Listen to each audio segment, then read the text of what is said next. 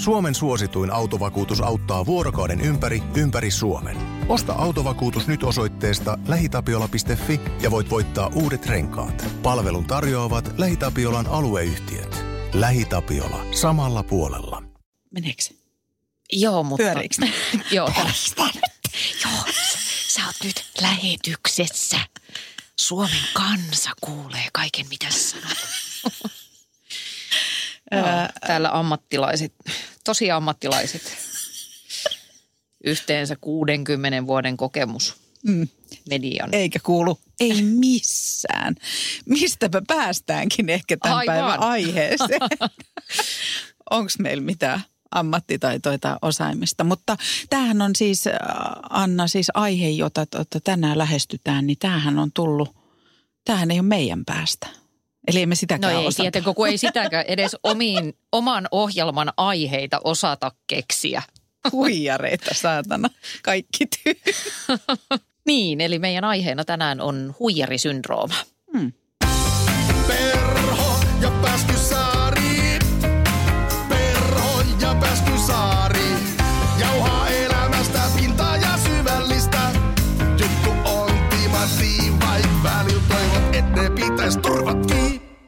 Tämä on Perho ja Pääskysaari podcast. Mikä on podcast, en tiedä, mutta täällä porskutetaan toista tuotantokautta. Ja siinä mielessä ollaan Anna Perhon kanssa laiskoja, että ollaan kysytty meidän kolmelta Instagram-seuraajalta. Mm. Onko niitä noin kolme, Anna? Ee, joo, plus meidän äiti Joo. Leena. Joo. Leenalle terkkuja. Niin kysyttiin, että eh, jos on erehtynyt kuuntelemaan meidän ekoja jaksoja, niin mistä teemoista haluaisi lisää, lisää keskustelua. Ja nousi tämmöiset työelämän aiheet, että niitä toivottiin lisää. Ja sitten tuli ihan selkeästi yhdessä, ainakin yhdessä viestissä tämmöinen luettelo ja sieltä poimittiin sana huijarisyndrooma. Joo, ja se liekitti heti. Kyllä, tästä meillä on paljon asiaa. Anna, mä haluaisin ensin kuulla, että mitä sä väität huijarisyndroomasta. Ee, sori, mutta mun on pakko sanoa tää. Vaikka uskot itseesi, voit silti olla ihan paska. Mutta mehän ei heitetty tätä siinä meidän self-help-jaksossa. Eihän. Öö, ei, ei. Niin tämä sopii tähän täydellisesti. Joo, siitä Kyllä. on jotenkin niin kuin kysymys.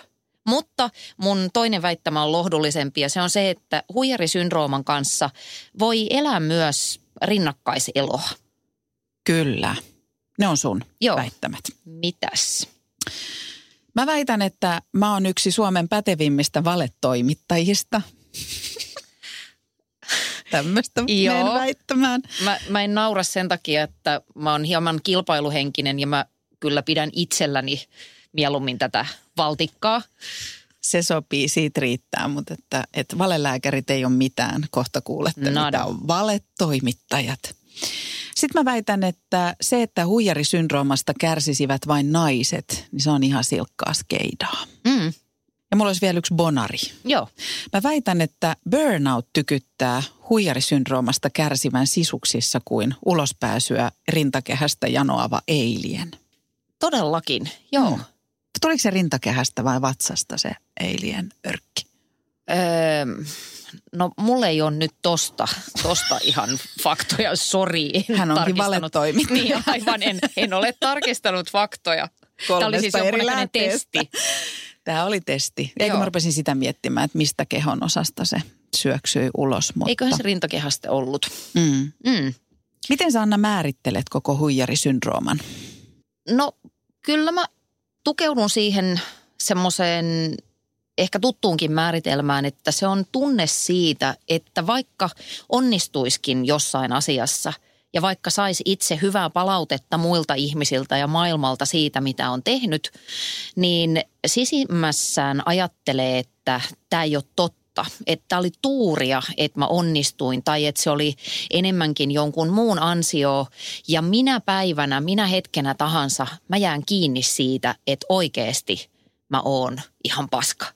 Mä en osaa mitään. Ja sitten siihen eh, liittyy häpeää ja ehkä semmoista ulkopuolisuutta ja halua piiloutua.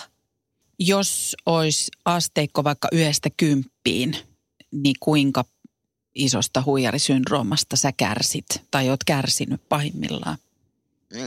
Jännä, että me puhutaan tästä just tänään. Öö, muistaakseni Samuli Putrolla on semmoinen teoria, että öö, biisit, musiikkikappaleet on ikään kuin ennustuksia usein artistien elämästä. Et vaikka ne öö, kirjoittaa ihan niin kuin muina miehinä ja naisina viattomasti sitä musaansa, niin jotenkin se niiden tarina alkaa toteuttaa itseään. Ja kun meillähän oli tästä tämä meidän valmisteleva keskustelu, mm. niin kuinka ollakaan välittömästi sen keskustelun jälkeen, jos olisit kysynyt sitä ennen, että kuinka kovia, niin sitten mä olisin varmaan sille ollut, että no joo, että on mulla ollut vaiheeni, mutta varmaan semmoinen niin kuin kutonen, seiska on ollut pahinta. Joo. Mutta kun kysyt tota tänään, niin mä sanon, että nyt ollaan semmoisessa niin kuin ysi plus tilanteessa. Apua, mulla meni kylmät väreet. Sulla voi vieläkin kaikkien, siis monta vuotta sä oot ollut työelämässä? Yli 25. 20 niin sä sanot tänään jotenkin lokakuisena iltapäivänä vuonna 2018, että kiitettävä arvosana. Joo, si- siinä on onnistunut aika, aika hyvin, mutta eh, voidaan palata tähän myöhemmin, mutta lohdullista on se, että koska tämä ilmiö on henkilökohtaisesti jonkun verran tuttu, niin mä tiedän, että kyllä tämä ohi menee. Mutta se se ei silti lohduta hirveästi silloin, kun se tunne on päällä, mutta mä tiedän, että, että ylihuomenna voi olla jo äh, vähän niin kuin äh, lievempi tunnelma. Mm.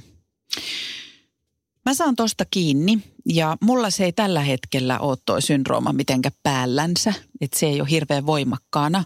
Mutta kun mä satun tietämään osittain, että minkälaiseen vaiheeseen ja tapahtumiin liittyy tämä sun kiitettävä arvosana tänään, niin mä väitän, että se meidän kaltaisilla tekijöillä, jotka tehdään monenlaisia projektiluontoisia töitä erilaisissa mm. työryhmissä ja tosi paljon yksin, niin mä väitän, että meidän on pakko hyväksyä, että se kulkee siinä rinnalla, niin kuin sä tuossa väittämässä sanoitkin, Joo. että se on pakko hyväksyä, että se on siinä. Eli mulle se huijarisyndrooma, tämä on ihan sama asia kuin miten sä sen määrittelit, mutta mä sanon sen nyt omalla suullani. Mm. Eli mulla se menee näin, että mä menen uuteen projektiin, ehkä uusien ihmisten kanssa aloittamaan jotakin juttua, niin kun mä istun siinä, niin mun päässä – käy sellainen monologi, että aivan minä tahansa hetkenä nämä ihmiset tajuaa, että ne on tehneet virheen, kun he ovat pyytäneet minut tähän. Aivan näillä näpyköillä he tajuaa, että mä en osaa yhtään mitään. Ja että koko projekti pitää, pitää aloittaa Koska alusta. toi vajuki on valittu tänne. Et sit kun ne tajuu, että ei Kenen vika? tota enää säällistä tässä, että tajutaan jo, jollakin tekosyyllä saatella se ulos tästä huoneesta, niin se tapahtuu. Ja se, että, että mun työelämä on sitä, että mä joudun kerta toisensa jälkeen ottamaan sen oman paikan ja todistamaan mm. oman ammattitaitoni ja kasaamaan ikään kuin oman ammattiidentiteettini aina vaan uudestaan. Niin tähän liittyy se, että se on pakko hyväksyä, että noi kelat käy joka kerta läpi. Yes. Ja sitten mä oon ärsyttävään peruspositiiviseen tapaan kääntänyt sen myös tietyllä tavalla lahjaksi että mä saan tehdä sen usein. Että jos mä olisin jossakin duunissa ollut samassa työpaikassa, samassa työryhmässä 25 vuotta, niin mulla ei olisi mahdollisuus testata sitä, että osaaks mä yhtään mitään. Tai mua ei pakotettaisi välttämättä niin kiihtyvän tahtiin siihen.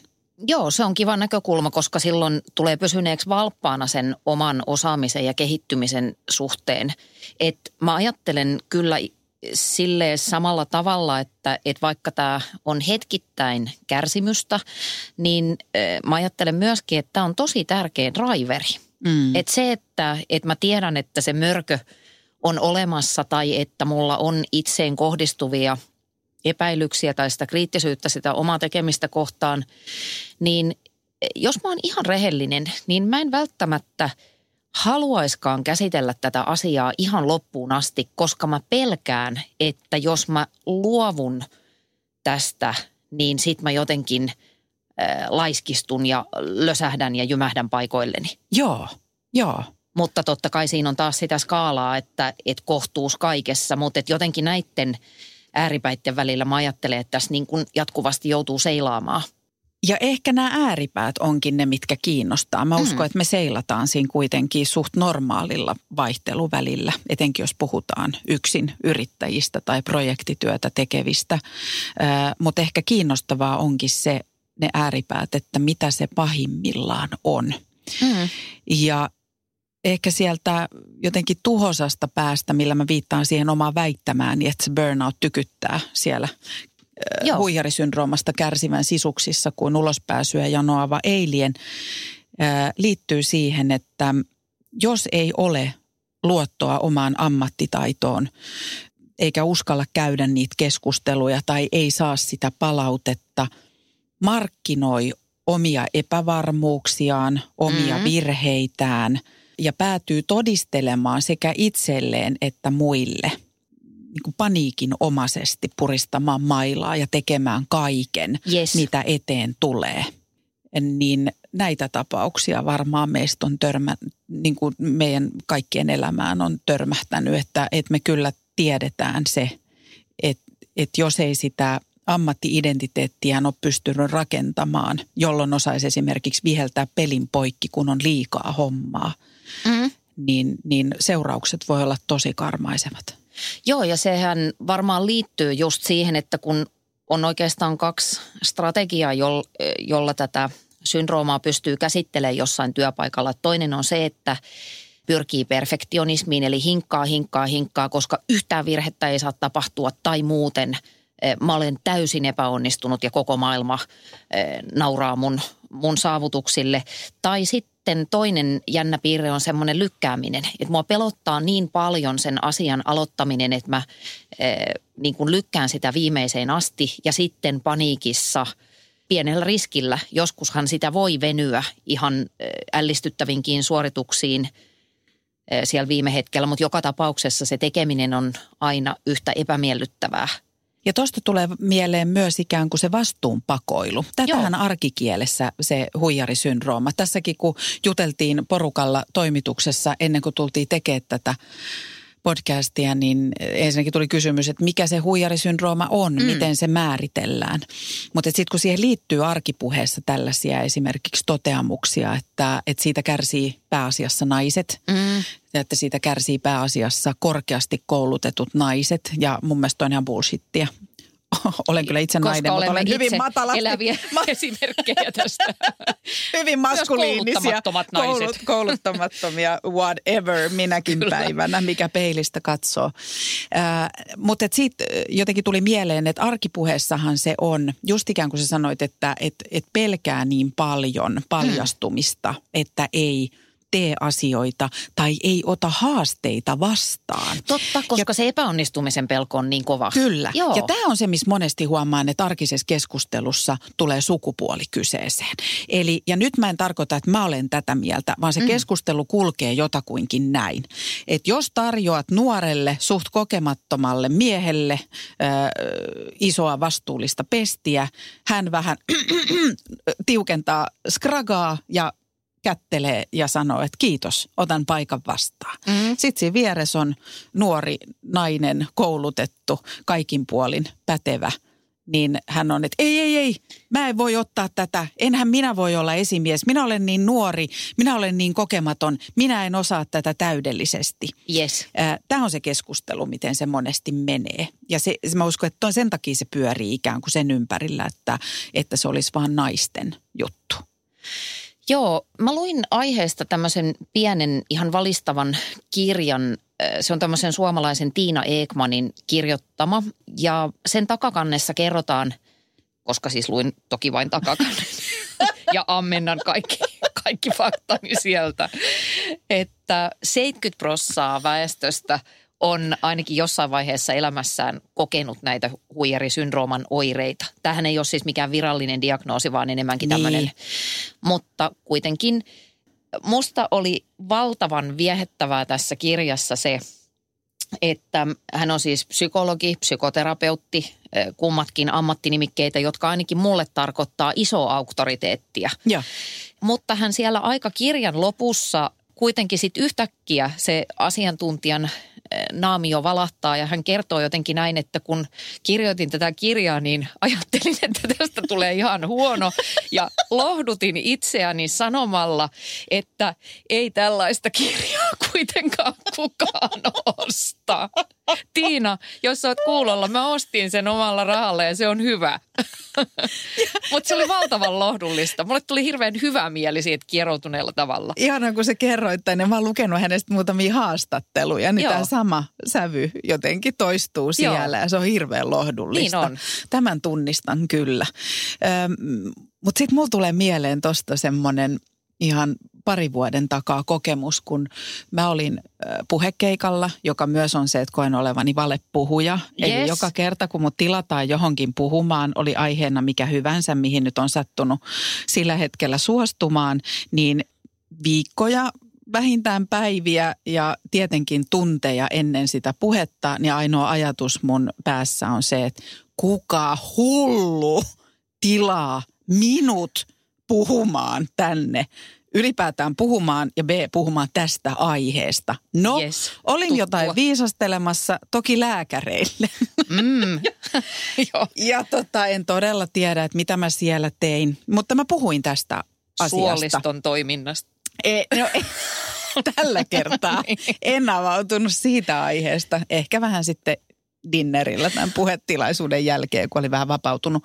Mutta mä puhuin tästä, koska sitten mä lähestyn näitä puhekeikkoja sillä tavalla, että minä kerron omista kokemuksistani työelämässä ja joku voi niihin samastua ja joku ei ja mm. näin. Tämä on se mun tapa lähestyä. Ja mä puhuin vähän tästä huijarisyndroomasta. Ja sitten puheen jälkeen tulee semmoinen superskarppi, reilu kolmekymppinen nainen, niin jotain johtavia lääkäreitä sillä alueella. Ja hän tulee ja ottaa mua kädestä kiinni ja sanoo, että sä sanoit tismalleen ne sanat, mitä mä koen. Että lääkärinä mä olen niin yksin välillä, että mä koen olevani todellinen huijari ja todellinen valelääkäri. Vaikka hän on käynyt ko- koulut, hän on opiskellut, hän, hän on erikoistunut, niin hän jotenkin avasi sitä, että lääkärin työ on sitä, että siihen tulee ihminen ja sulla lääkärinä on se sun koulutus, sulla on se tieto, mutta ethän sä voi kaikkea ihmiskehosta Niin, ja se- ihmisen psyykestä ja Kyllä, koko kyllä. biologiasta koskaan oppia ja Joo. tietää. Ja sitten siinä on se kokemus ja sitten siinä on se potilas. Mm. Eli nämä muodostaa jonkun kombon asioista, jonka jälkeen lääkäri yksin tekee päätöksen siitä, että miten toimitaan, Joo. mitä tutkitaan, miten sitä hoidetaan ja miten tässä asiassa edetään. Joo. Ja tietenkin se oli osittain musta lohdullista, että okei, hän kokee sitä äh, samaa tunnetta, mitä minä koen. Mutta enhän mä potentiaalisena potilaana halua ikinä kuulla, että lääkäri kokee, että hän on huijari. Mutta siitä mä muistin sen, että ei se koulutuskaan tai se, että Anna sulla ja mulla olisi joku paperi, niin ei se meitä suojaa siltä, etteikö me voitaisiin kokea epävarmuutta ja, ja sellaista erehtyväisyyttä. Ja tajusin, että on sellaisia ammatteja ja ammattikuntia, joihin kohdistuu aivan järjettömiä epäinhimillisiä odotuksia, mm-hmm. kuten vaikkapa lääkäreihin. Eli kun kyse on tollaisesta kombosta asioita ja vaikuttimia, niin me ajatellaan, että mitään virheitä ei saa tapahtua. Joo, totta. Ja silti he ovat vain ihmisiä ja inhimillisiä erehdyksiä tapahtuu. Joo. Nyt kun otit tämän koulutushomman esille, niin kyllä mä oon päätellyt, että se mun oma, oma syndrooma liittyy aika vahvastikin siihen, että mä jotenkin varmaan kärsin hautaan asti yhdessä mielessä siitä alemmuuden tunnosta, että mulla ei ole akateemista koulutusta. Ja mua niin kuin vähän ihmetyttääkin se oma ajattelu sen suhteen, että miksi, miksi mulle on niin tärkeää pitää siitä kiinni, kun mulla on valtava määrä evidenssiä siitä sekä itsestäni että monen vaikkapa kollegan urasta, että et ei, ei ne paperit takaa sinänsä yhtään mitään. Mutta mä aina ajattelen jotenkin niin, että niin, että kun mulla vaan olisi joku paperi, vaikka se olisi joku elintarvikeinsinöörin paperi. Jostain. Hygieniapassi. niin, olisi nyt edes se. niin, sitten mä olisin jotenkin muka No miksi et sä mene ja hanki sitä Aivan. paperia? Tämä on se kysymys. No en mä viitti.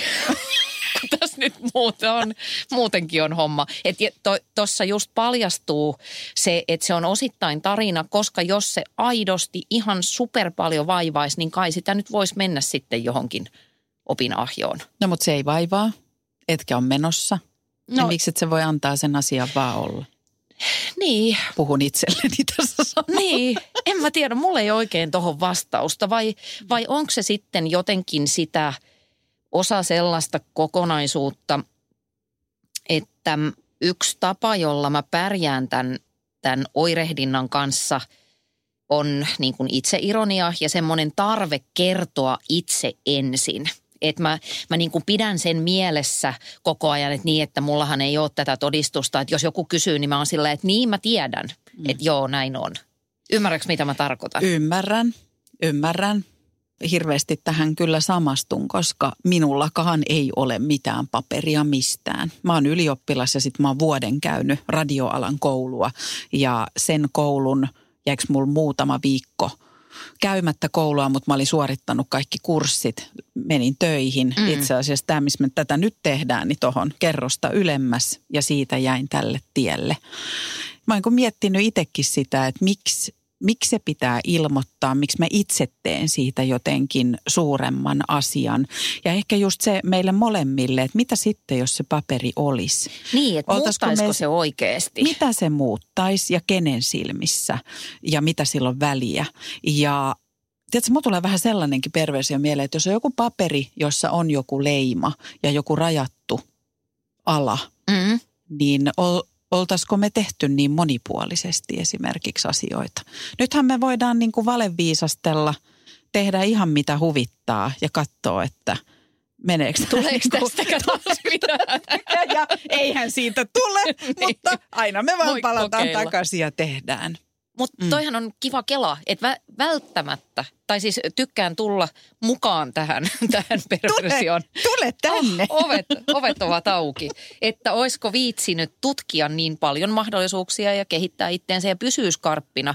Että edelleen mä palaan siihen driveriteoriaan, että se semmoinen niin kuin pieni hiertävä huonommuuden tunne voi olla myöskin yhdessä mielessä hyödyllinen. Kyllä.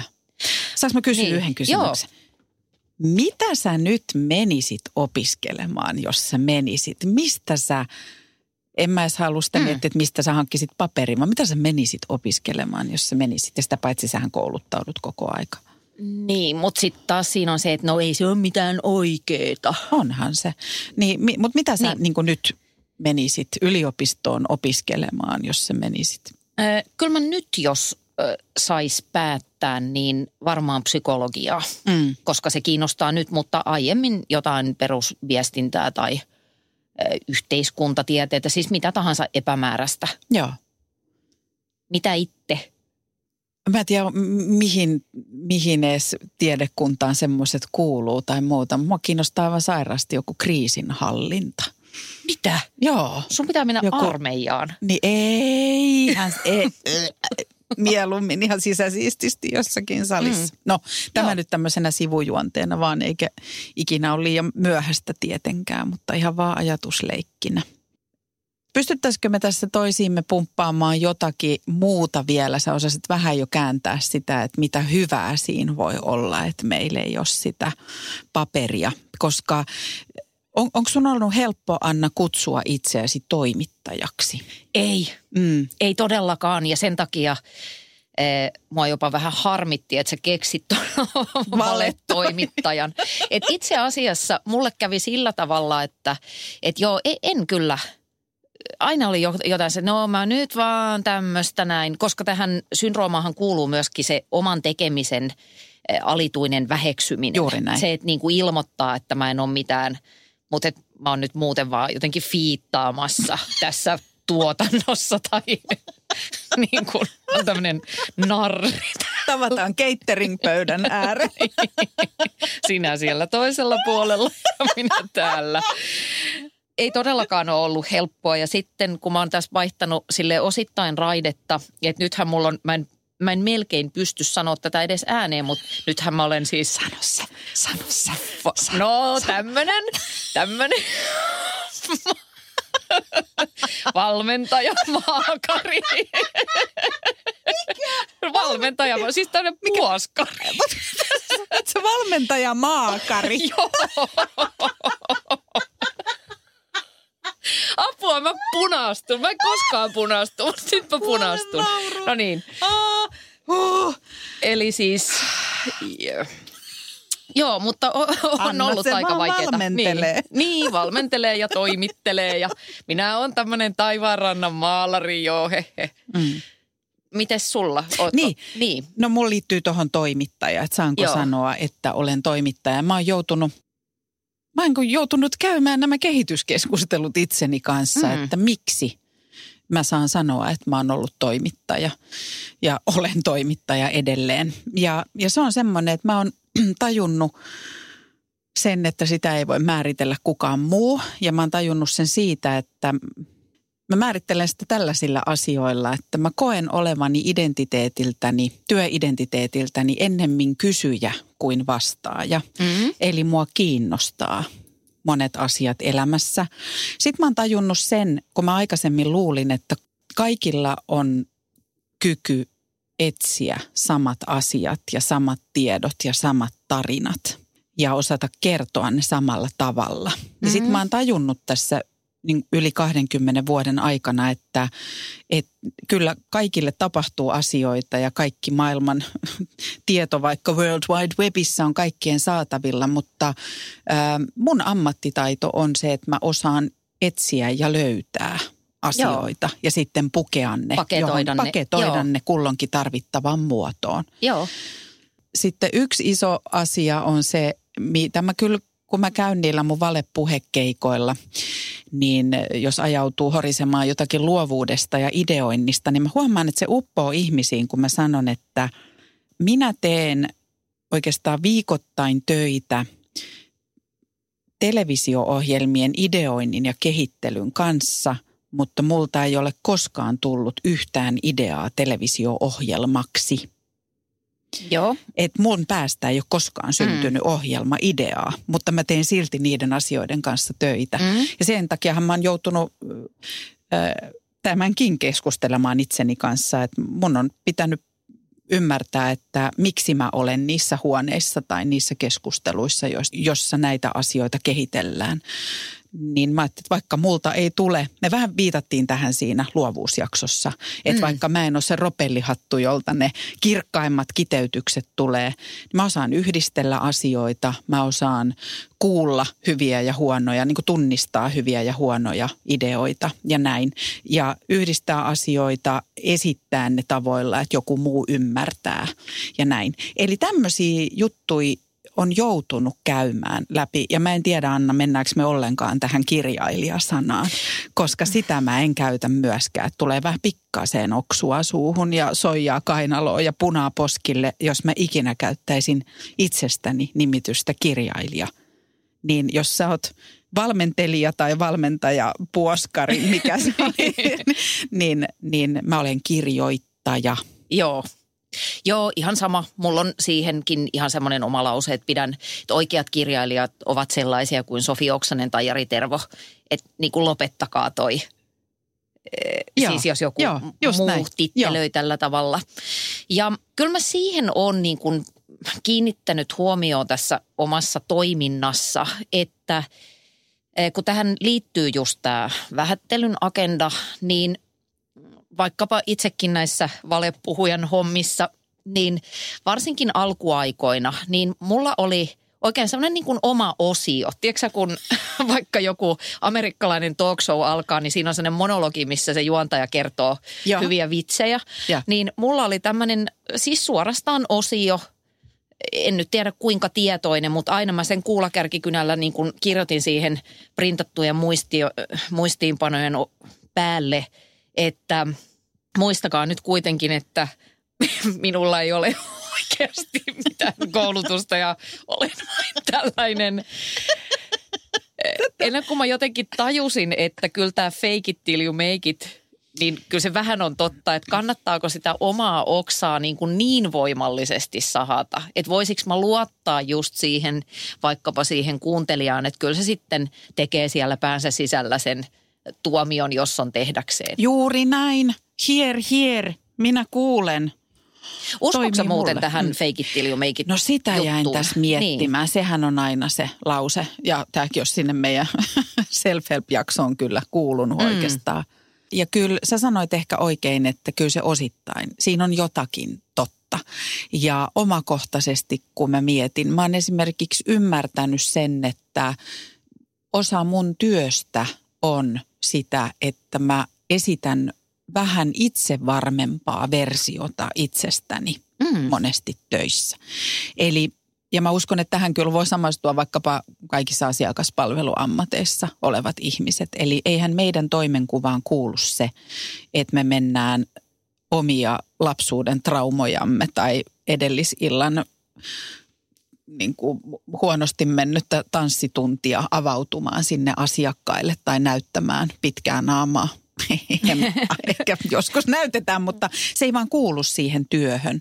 Ja ehkä oleellinen pointti, Anna, mitä sanot tästä, on ehkä se, että se ei ole, että siinäkin on raja siinä feikkaamisessa. Eli Mm. silloin se on musta kestämätön ja, ja se ei ole pätevä, jos sä feikkaat olevasi joku muu tai jotakin muuta kuin sä Yes. olet, vaan mulle se on sitä, että tietyissä tilanteissa mä jätän korostamatta sitä, että mulla ei ole pätevyyttä, jätän korostamatta virheitäni tai menneisyyteni epäonnistumisia, vaan jotenkin kunnioittamaan omaa osaamista ja ammattitaitoa ja kunnioittamaan myös nii- niiden ihmisten mielipidettä, ketkä mut on valinneet tekemään sitä työtä, mitä mä teen. Eli Totta. luottaa heihin.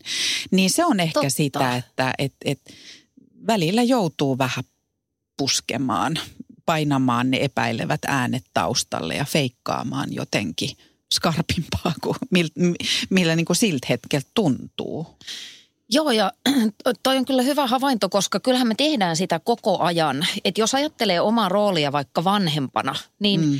eihän me tiedetä kaikkea, mutta yhdessä vaiheessa lapset vaikkapa ajattelee, että, että äiti, äiti tietää tai iskä tietää, niin kyllähän si- tässä on mo- monesti joutunut nimenomaan esittämään vähän varmempaa kuin mitä onka, siis noinkin ikään kuin arkisessa roolissa – ja kaikkien töihin varmasti liittyy tilanteita, jossa, että kun eihän se meidän identiteetti ole koko ajan yksi ja sama, vaan nimenomaan me nostellaan sieltä erilaisia puolia muutenkin esille vähän sen tilanteen vaatiman tai sen tilanteen mukaisesti. Että en mä ole välttämättä isoäitini seurassa samanlainen kuin mä oon vaikka polttareissa ensimmäisen kuomuviinipullollisen jälkeen. Niin kun, ettei se sen kummallisempaa tavallaan ole. Joo. Mutta sitten tulee mieleen tämmöinen, että kun me puhuttiin, että, että pidetään tämä ajatus, että, että mitä versioita me itsestämme mm. ikään kuin annamme ja mitä kannattaa antaa tai näyttää. Ja sitten lähdettiin alussa liikkeelle siitä, että kun siinä huijarisyndroomassa on, on että et on tietty vaihteluväli, mikä on varmasti ihan normaalia ja suurin osa ihmisistä lilluu siinä. Sitten oli se ääripää, joka käyttää kaiken aikansa ikään kuin ö, itsensä vähättelyyn ja, ja mailan puristamiseen. Mutta tuosta tuli mieleen se, että kun sä sanoit, että vanhempanakin joutuu jotenkin pitämään yllä jotakin Mm. ö, hetkittäin. Hetkittäin niin. illuusiotakin siitä, että jotenkin ymmärtäisi, mistä tässä on kysymys. Mutta tulee myös mieleen se, että, ja tämä linkkaan taas sinne työelämään, että, että kyllä mä myös huomaan, että, että osa siitä huijarisyndroomasta voi olla se, että semmoiset ihmiset, jotka väen väkisin pitää hierarkiasta mm. kiinni, mm. omista vallan rippeistään kiinni, ää, eivät koskaan uskalla sanoa, siis jos miettii vaikka esimiehiä, ei koskaan uskalla sanoa, että itse asiassa mä en tiedä, mä Joo. en osaa mutta mä otan selvää tai mietitäänkö yhdessä. Niin mietin, että, että jos tällä tavalla toimii ja semmoisella kovuudella, pelolla, toisten alaspäin painamisella yrittää nostaa itseään ylöspäin, niin kyllähän se on yhtä lailla mun mielestä merkki, että pelkää paljastumista. Joo, että toihan on yhdellä tavalla yksi piiloutumisen muoto, että mä piiloudun sen taakse, että mä aiheutan muissa pelkoa tai Joo. jotenkin Joo. rakennan sellaista muuria. Öm, kaikki tietää sen tyypin. Mä käytän semmoista määritelmää kuin ihminen, joka toimii kapasiteettinsa ylärajoilla. Ja sillä mä tarkoitan sitä, että et voi olla hyvinkin fiksu tyyppi, mutta sillä on just tämä syndrooma aika vahvasti päällä, eli pelkää niin paljon epäonnistumista ja virheitä ja niin paljon ilmeisesti tarkastelee itseään ulkopuolisten silmin, että kaiken pitää olla täydellistä jatkuvasti. Mulla on yksi tämmöinen tuttu, tai no useampiakin ihmisiä kohdannut työelämässä, mutta yksi, yksi tämmöinen vähän tutumpi tyyppi, jonka seurassa siis äh, on ihan valtavan raskasta mm. olla, koska jos mä sanoisin, että hei, että mä sain seitsemän oikein lotossa, joo, mutta mä sain kahdeksan. Tiedätkö että, oh. että kaikki on jatkuvasti oltava parempaa kuin muilla, etten mä jää kiinni jostain ja sitten paljastuisi, että mä oon inhimillinen olento. Ja silloin ollaan kyllä jo niin övereissä, että se ympäristö alkaakin suhtautua näihin ihmisiin nuivasti sen takia, että se on vaan niin rasittavaa. Kyllä. Ja sitten vielä jos ajattelee just vaikka työpaikkoja tai muita yhteisöjä, niin kyllähän sen hyvän meiningin ihan peruskiviä on se, että, että sä voit osoittaa sitä haavoittuvaisuutta. Nimenomaan niin kuin sä sanoit, että mä en tiedä, oho, nyt mä epäonnistuin. Itse asiassa mulla on tosi epävarma olo, ihan kamalaa, mua jännittää, mitä se ikinä onkaan. Et loppujen lopuksi se virheiden peittely ja se täydellisyyden tavoittelu niin ei ole kauhean toimiva – strategia oikein niin kuin kenenkään näkökulmasta. Kyllä. Ja ehkä tästä suora linkki rupesin miettimään siihen vanhemmuuteen myös, että vaikka vanhemman pitää mm. olla johdonmukainen ja taata tietty perusturva lapselle, koska varmasti turvattomuus on se kaikkein kamalin kokemus mm. tai yksi kamalimmista lapsena. Niin sitten kun lapsi kasvaa, niin kumpi on parempi vaihtoehto, että vanhempi jonkun uuden asian tullessa eteen väen väkisin yrittää pitää kuvaa siitä, että homma on täysin hanskassa ja tiedän kaiken ja ymmärrän kaiken ja kaikki mm-hmm. on hyvin. Vai voiko joskus sanoa, että nyt, nyt en tiedä, mutta, mutta mä selvitän. Otetaan mä selvää, hoidan, kyllä. Me, me selvitään tästä. Niin, niin jotenkin tuntuu, että sellaiseenkin mun mielestä vanhemmuudessa pitäisi pystyä ja pitäisi olla mahdollisuus. Joo, tosi hyvä pointti kun nythän tässä viime aikoina on ollut esimerkiksi paljon puhetta siitä, että nämä kuuluisat ruuhkavuodet näyttäytyy niin vastenmielisiltä eh, ulospäin, että yhä useampi harkitsee perheen perustamista sen takia – ja tämä ei ole mikään kannanotto siihen, että pitääkö hankkia lapsia vai Joo. ei. Se on ihan jokaisen tietenkin oma asia. Niin eli siis miettii sitä, että perustaako perhettä ylipäätään, niin, kun koska, ruuhkavuodet on niin, niin vastenmielinen. Ja, joo, joo.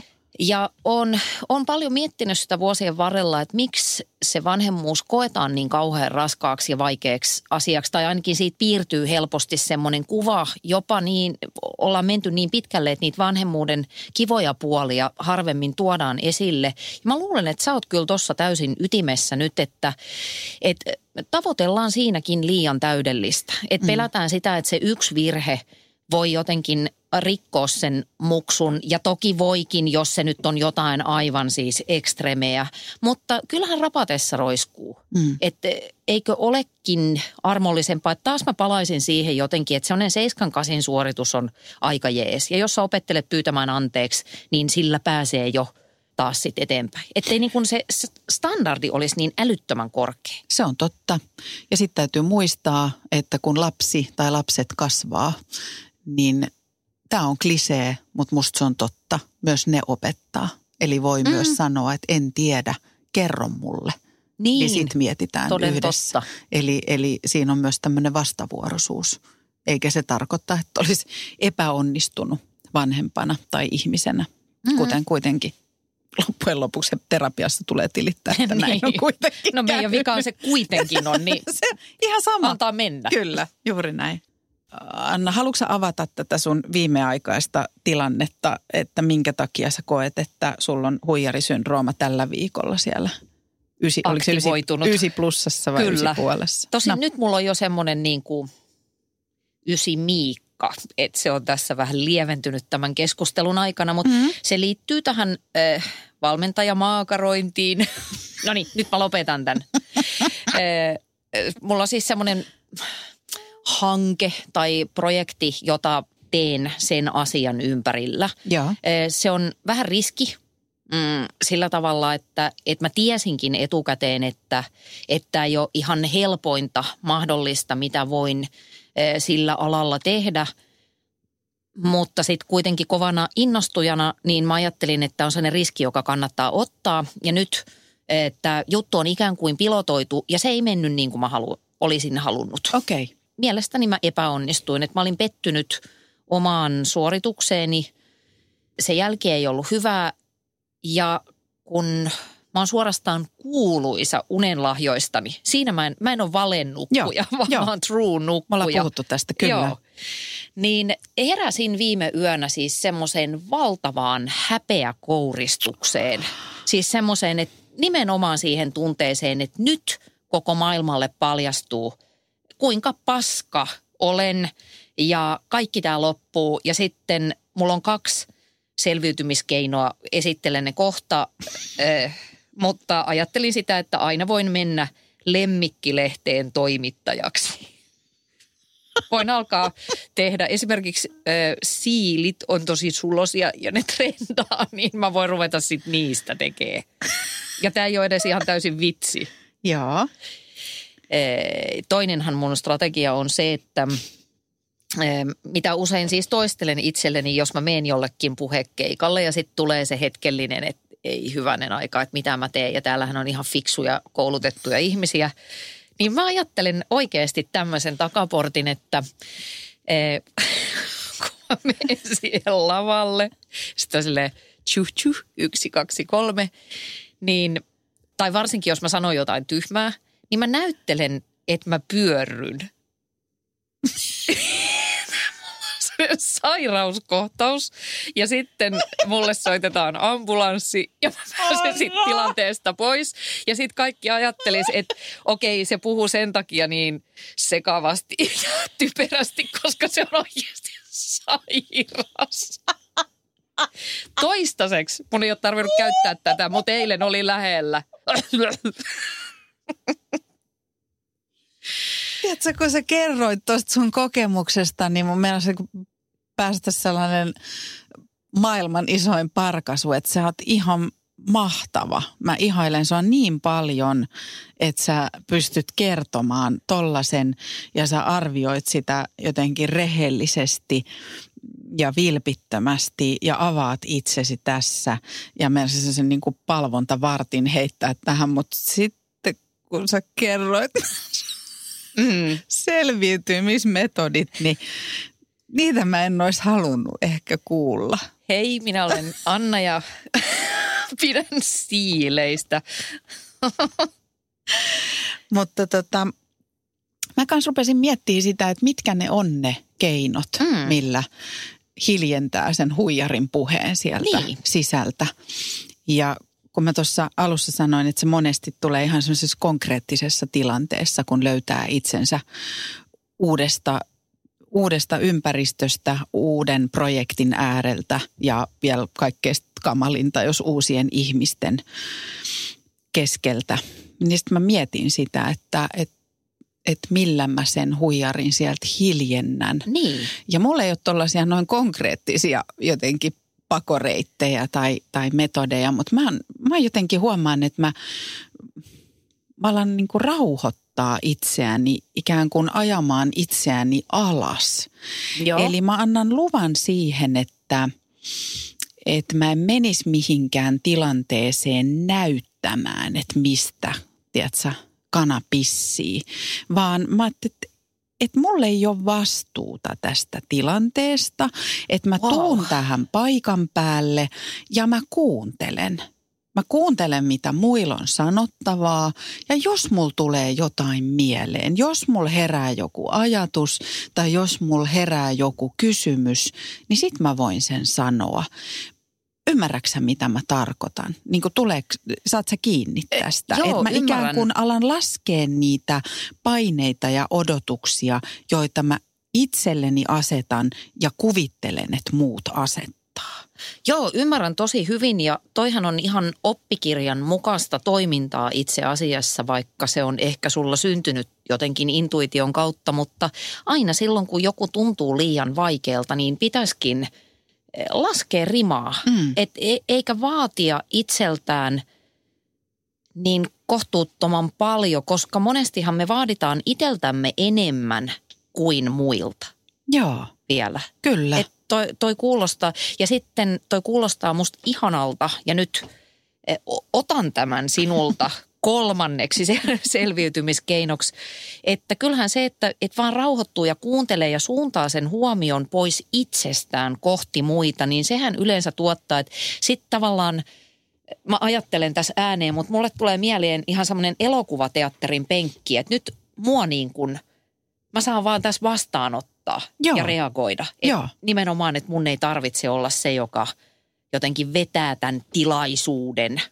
Ja aika usein sitten, no ensinnäkin mun mielestä siitä tulee sellainen, siinä on joku lohdullinen, että aika harva ihminen kuuntelee oikeasti, mitä muilla on sanottavaa. Ja tosi usein sieltä syntyy jotakin. Mm. Joku ajatus pälkähtää päähän, joka ehkä sitten saa pidettyä yllä illuusiota omasta, omasta osaamisesta, että kutsutaan myös seuraavaan palaveriin. Niin, niin mä huomaan, että semmoinen on jeesannut mua. Hei, saanko mä vielä kysyä tosta? Toi, Joo. toi kiinnostaa mua ehkä, koska olen juuri nyt niin patologisessa tilassa, niin eikö sua pelota tai, tai missä määrin se pelottaa se irrottaminen siitä vastuusta, että ei tämä ole mun kontolla, meneekö tämä palaveri tai asia nyt just. Ehkä siinä sitten sellainen perus, perustylsä, kliseinen kysymys, että mikä on pahinta, mitä siinä voi tapahtua, Mm. jos, jos sitten jotenkin kukaan muukaan ei ota sitä vastuuta tai se ei vaan lähde liikkeelle ja lähde lentoon. Ja mulla tulee mieleen, että oon mä tällaisiskin ollut. Ja siinä on tapahtunut niin, että mä oon sanonut jonkun ajan päästä, että musta tuntuu, että mä en ole oikea ihminen tähän. Joo, Että tietenkin ollaan oltu alkuvaiheessa, Mm. mm. että toi on aika karseet sanat sanoa sit, kun ollaan loppumetreillä Mm. mm. tai muuta, mutta että kyllä se mahdollistaa myös sen itsensä kuuntelun. Eli Mm. mä kuuntelen sitä, että, että onko mä oikeassa paikassa, onko tämä juttu, jossa mä haluan olla mukana. Ja kyllä mä oon sanonut ja vetäytynyt jostain projektista. Ja onhan se hurjaa, koska ei aina tiedä, että tuleeko mitään tilalle mm. tässä kun ilman nä- tai näkymättömillä papereilla vedellään, niin sitähän ei tiedä. Mutta eipä sitä tiedä paperinkaan kanssa, että tulisiko no mitään. ei. Niin. Eh, Ehkä tuohon sisältyy myöskin semmoinen ajatus, näin semmoisen pienen välähdyksen omasta sisimmästäni, mutta suljin sen luukun todella nopeasti, koska en kauheasti... Koska tunnen, että sairauskohtaus on tulossa aivan pian. Yksi, yksi, kaksi. Mutta kysymys on kai myöskin just siitä, että, että yhdessä mielessä tämä on myöskin taas semmoinen vähän niin kuin itsekäs sairaus, että mä ajattelen itteeni tuohon tila, tilanteeseen, että mä menen johonkin palaveriin, niin mun oma hyväinen, tai johonkin, mikä se nyt onkaan, ja. niin mun oma hyväinen ajatus on jotenkin se, että no niin, että nyt jengi odottaa multa jotain niin kuin messiastekoja, mikä on ihan hölmöä, että sähän oot vaan niin kuin yksi, yksi ryhmästä. Että miksi sen, miksi mä edes ajattelen niin, että mun täytyisi nyt tähän tuoda joku niin kuin sade, olla se sateentekijä. Ja jos me puhutaan siitä huijarisyndrooman ikään kuin tavallisesta vaihteluvälistä, mm. niin Anna todella todennäköistä on se, että siinä huoneessa 90 prosenttia paikalla olijoista kelaa ihan samalla tavalla. Totta. Eli miettii, että miksi mä oon tässä ja mitä mä osaan ja mitä mä voin tähän tuoda. Niin se siitä tekeekin absurdia, että jos kaikilla on niin helvetin kova kiire miettiä vaan sitä, että että apua, kohta mä paljastun, niin, niin sehän vie fokuksen pois siitä, että pitäisikö nämä paukut laittaa tähän, mitä me ollaan täällä tekemässä. Niin, kuinka paljon se leikkaa siitä sen ryhmän kapasiteetista ylipäätään, että kaikki vähän niin kuin pidättelee, ettei nyt vaan tulisi tehtyä mitään virhettä. Niinpä. Mutta jotenkin mä mm. haluaisin, että, että nyt jos siellä joku kuuntelee sellainen, joka on silleen, pyh, minä en ymmärrä yhtään, mistä tässä puhutaan. Minä en koskaan ajattele näin, että minä kyllä tiedän oman arvon ja oman osaamiseni ja sitä ei voi kukaan minulta koskaan ottaa pois. Niin semmoistakin olisi kiinnostava kuulla. Hmm, Paavo Väyrynen esim. Pyydetään vieraaksi. Paavo varmaan on muuten. Vo, voiko olla? Onko hänellä ollut semmoinen hetki? Paavo, nyt jos kuuntelet, niin haluan tietää. Paavo Väyrynen – Ootko koskaan miettinyt, että, että mitäs jos musta ei olekaan tähän? Niin, että minä päivänä tahansa tämä homma paljastuu ja mun poliitikon ura loppuu. Mm. Palataan mm. tähän vuonna 2057 sitten. Joo. Mm. Mitäs muuta? Oliko sul muita, muita selviytymiskeinoja? Toi oli kyllä todella hyvä. No ehkä se on sitten, jos miettii sitä riskiä siellä, että jos vaan korostaa – omia heikkouksiaan, omia epävarmuuksiaan, niin, niin jotenkin se semmoinen kamppailu sen kanssa, että miten pysyy nö, pysyä nöyränä, mutta olla ikään kuin pienentämättä itseään mm. turhaan – ja tässä mä puhun Anna sulle ja mulle myös, Joo. että kun niin kovasti pelkää sitä, ettei kukaan ajattele, että mitä toi tuossa leijuu ja niin, tulee luulee tänne, luulee, mitä toi luulee olevansa, niin sitten tunnistaisi myös sen riskin, mikä siinä on, että kyllä mulla on semmoisia hetkiä, että mä koen, että mun ammattitaitoa ja osaamista on, on dissattu ja, ja tulkittu väärin ja oletettu väärin, niin en mä aina saanut suutani auki en mä ole saanut sanottua, että itse asiassa mä oon tehnyt tätä ja tätä ja toi on väärää tietoa. Vaan mä oon vaan silleen, aijaa, no minä menen kynnysmatoksi makaamaan tuohon Niin semmoinen, että no antaa olla, että ei se nyt ollut niin mm. tärkeää ja sitten mm. kuitenkin on vähän nyrkit taskussa. Niinpä. Joo, mutta toi on hyvä kotiläksy. Oliko sulla jotain ihan tuommoisia teesejä siellä loppuun, mm. minkä kanssa voitaisiin jättää? Muhimaa? Mulla ei ehkä ole varsinaista teesiä, mutta mä palaisin siihen mun alkupointtiin, että tämän huijarisyndrooman kanssa voi elää sellaista rinnakkaiseloa. Niin, tämän sä väitit, joo. Et mä ajattelen, että ehkä tämäkin on, kun tässä on paljoltihan tässä on kysymys niin kuin tunteista, siitä jotenkin tunteiden ja ajatusten ikuisesta kehästä – niin mä pidän sitä liian vaikeana tavoitteena, että, että nyt mä teen jotain sellaista ja tällaista, että mä en enää koskaan tunne näin. Mä pidän, se on niin kuin liian vaikeaa, mutta mä ajattelen tässäkin, ja mä jankutan tätä joka jaksossa, mutta tässäkin asiassa jotenkin sitä hyväksymistä. Että mussa on tämmöinenkin puoli, että epäonnistumiset ottaa koville, se on inhimillistä. Silloin mä reagoin tällä tavalla ja mietin niin kuin siililehteä, mutta sitten se menee, menee taas ohi. Mm. Ja ehkä myöskin sitten sen, sen muisteleminen tai sen jotenkin ajatteleminen, että, että on tässä nyt jotain tullut tehtyä oikeinkin. Niinpä. Tyyppisesti. Mulla on tähän ihan konkreettinen neuvo tai semmoinen vinkki, joka on mua auttanut. Öö, mä ajattelin, että mä sellaista ihmistä, joka tunnistaa tänne, että hetkittäin miettii, että mitä hittoa mä täällä pyörin ja teen. Mm. Niin mua on ainakin auttanut yhdessä vaiheessa sellainen, että ulkopuolinen ihminen sanoo, että otapa kalenteri käteen ja katso 1-3 vuotta taaksepäin ja kirjaa ylös asiat, joita sä oot tehnyt tai saanut aikaiseksi. Aika hyvä. Ja kysymys tähän lopuksi, kun sä katsot sitä listaa, niin kysymys on, että pystyisikö huijari siihen.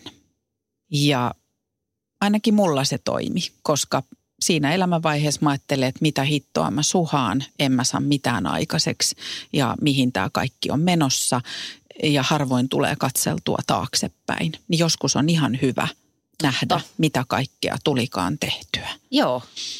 Ja sitten taas se kerran, mutta aina mä sanon tämän joka asiassa, mutta kyllä mä huomaan, että tässä asiassa se, mitä, mitä me puhutaan mm. itsestämme ja itsellemme, itsestämme muille, ja niin silloin tosi iso merkitys.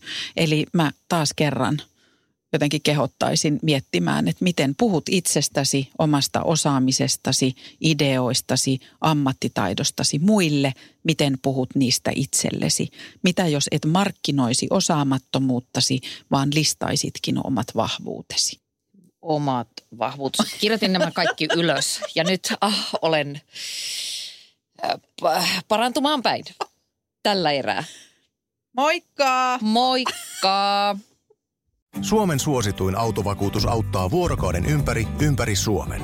Osta autovakuutus nyt osoitteesta lähitapiola.fi ja voit voittaa uudet renkaat. Palvelun tarjoavat LähiTapiolan alueyhtiöt. LähiTapiola. Samalla puolella.